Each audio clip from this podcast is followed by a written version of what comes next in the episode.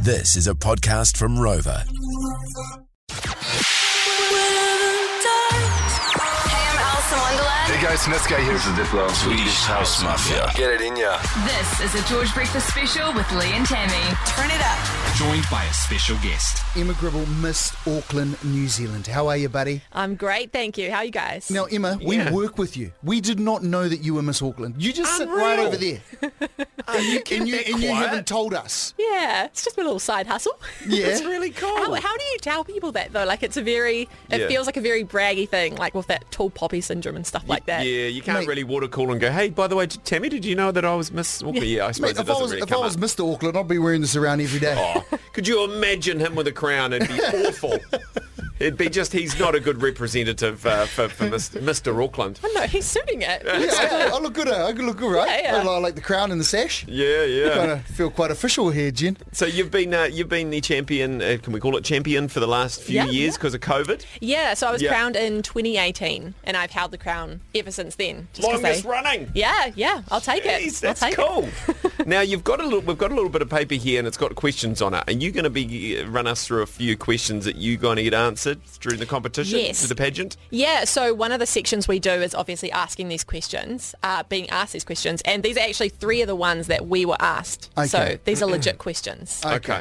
Yeah. Can I choose one to answer, or are you going to randomly answer? Um, I'm gonna randomly. Okay, I'm gonna good. randomly ask you one. go Okay. Tammy first. Yeah. Tammy All right, first. go Tammy me first. All right. Yeah, yeah, yeah. All right, Tammy. Yes, yes, ma'am. Yes, I'm, I'm ready for Oh my question. god. The largest trial of a four-day work week has just been completed. Kia ora. Do you believe a four-day work week is the way forward? Bloody hell yeah! oh, I meant to answer it properly. Uh, thank you for your question, Emma. I I really appreciate that question.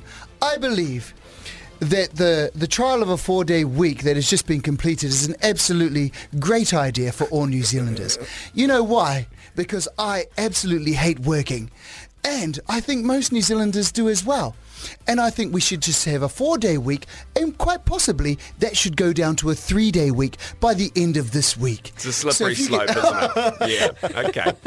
I don't know where the accent came from. Oh, Yeah. I think Which is 'cause it's a I- I- royalist I- I- coronation I- I- thing. kind of- He thinks he's the king, just going- unfortunately. Yeah. Yeah. You've got Yeah. nice eloquence, though. I don't know if the argument's quite bit there, but the, the Okay. eloquence is nice. Thank Yeah. you very much. Thank you very much. Yeah, Mm. Okay. thank you very much.